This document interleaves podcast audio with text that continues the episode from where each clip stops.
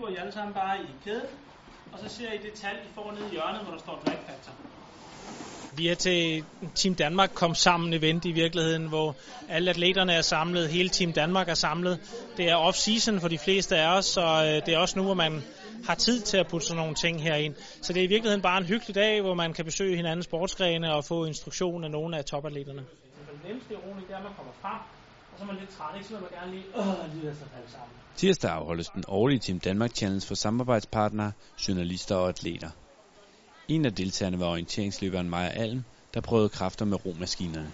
Jeg synes, det er rigtig vigtigt både, at, øh, at vi kommer her for at vise orienteringssporten, men også for at se, hvad de andre atleter de laver. Nu er vi jo ikke med til OL, så vi møder jo ikke de andre atleter så tæt, øh, som de møder hinanden, når de er til OL. Så derfor så, øh, så synes jeg, at det er rigtig fedt at komme her og, og lære de andre lidt at kende os. OL-guldvinder fra London, Mads Rasmussen, var dagens instruktør. En rolle, han påtog sig med stor glæde. Det jeg får ud af det, det er jo, at jeg kan give lidt tilbage til Team Danmark. Jeg kan formidle min sport. Jeg holder jo meget af roning og elsker, hvis der er nogen, der gerne vil have et indblik i roningen og have noget instruktion, så kan jeg altid godt lide at gøre det. Konkurrencegenet hos de fremmødte fik frit løb, da der blev sluttet af med en stafet. Det satte sine spor hos Maja Allen. Det var en helt anden måde at bruge kroppen på. Vi er vant til det meget centreret på, øh, på benene, og så skal vi bruge hovedet til at finde vej. Men øh, selve det at bruge overkroppen og, og selve kåren, det var rigtig hårdt. Så var vi også øh, ude og løbe intervaller i morges øh, med vores elitecenter i Aarhus.